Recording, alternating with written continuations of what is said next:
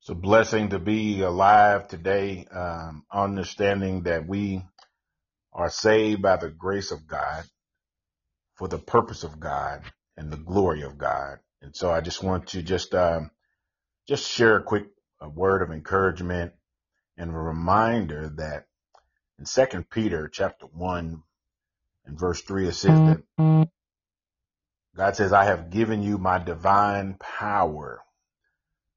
And in that power that you have, my divine spirit, he said, I have put my spirit in you.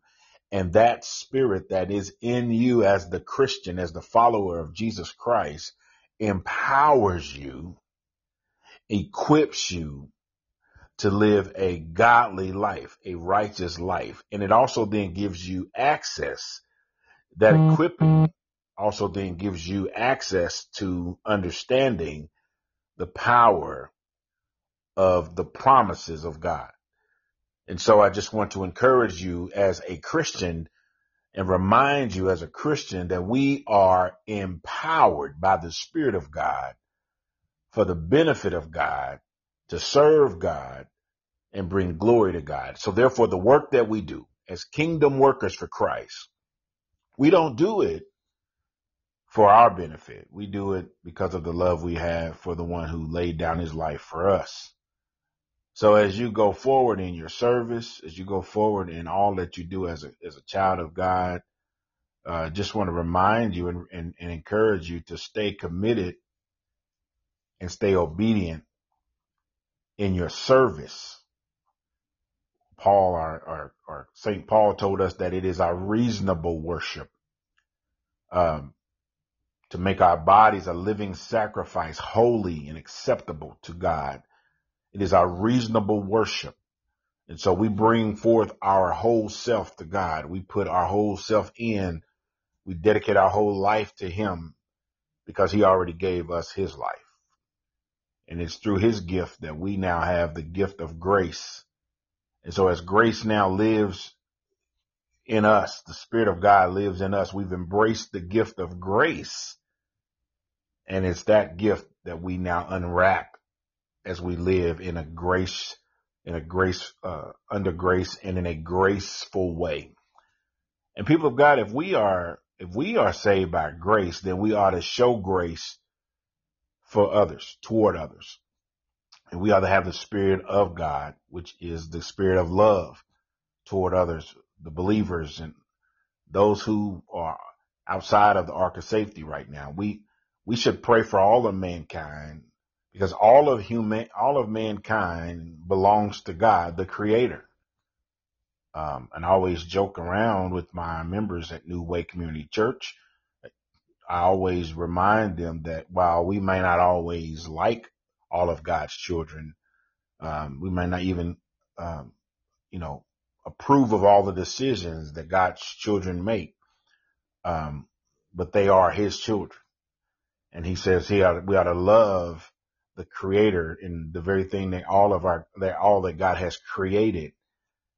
And, uh, and so just like us, we've not always been perfect. We've not always been pleasing. We've not always been appealing or done the right thing or been in the right way or acted in the right manner. And God still loved us and he still, still took care of us. He still provided for us and he still, he still forgave us. And so we need to have the same mind as Christ toward our brothers and sisters. And, and, uh, so that's what I want to leave you with, uh, just to drop a, a word of encouragement, uh, for anyone listening out there, just to know that you, as a child of God, as a follower of Christ, as a Christian, are empowered with the divine spirit of God. The same spirit that was in Christ now lives in the believer, in the follower of Christ.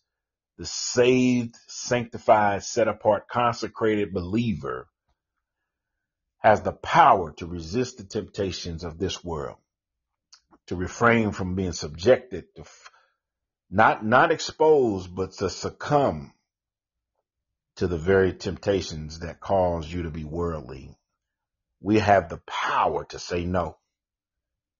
We have God's power in us to turn away from the ways of the world.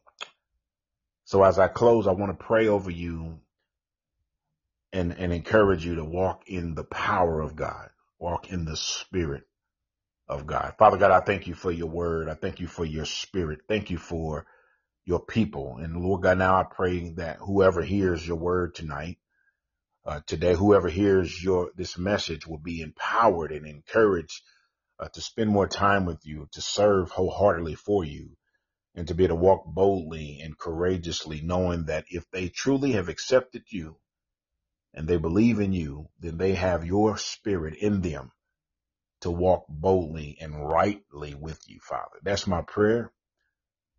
And I pray for someone who might have heard this message and maybe has still been struggling with their faith, that they'll be reminded that you have sent your only begotten Son to die on the cross for the sins of the whole world, so that every man and woman may have a right to the redemption plan that you put in place by the laying and sacrifice of the Lamb, the Holy Lamb, our Savior Jesus Christ. Father, if that person has listened to this message and decide today they want to unite with you and give their life to you, Father, they'll pray a prayer of repentance, that they'll ask you to forgive them for their sins and desire no more to sin, but to live a right life with you. That's my prayer. And they'll be saved and they can start to live a holy life pleasing you. So I ask your people to be encouraged. I ask your people to be blessed. And I ask your people, Father, that you would let's continue to anoint them. Let your Holy Spirit fall fresh on all of them and they walk in your power. In Jesus' name we pray. Amen. All right. God bless you. Good night. Go in peace.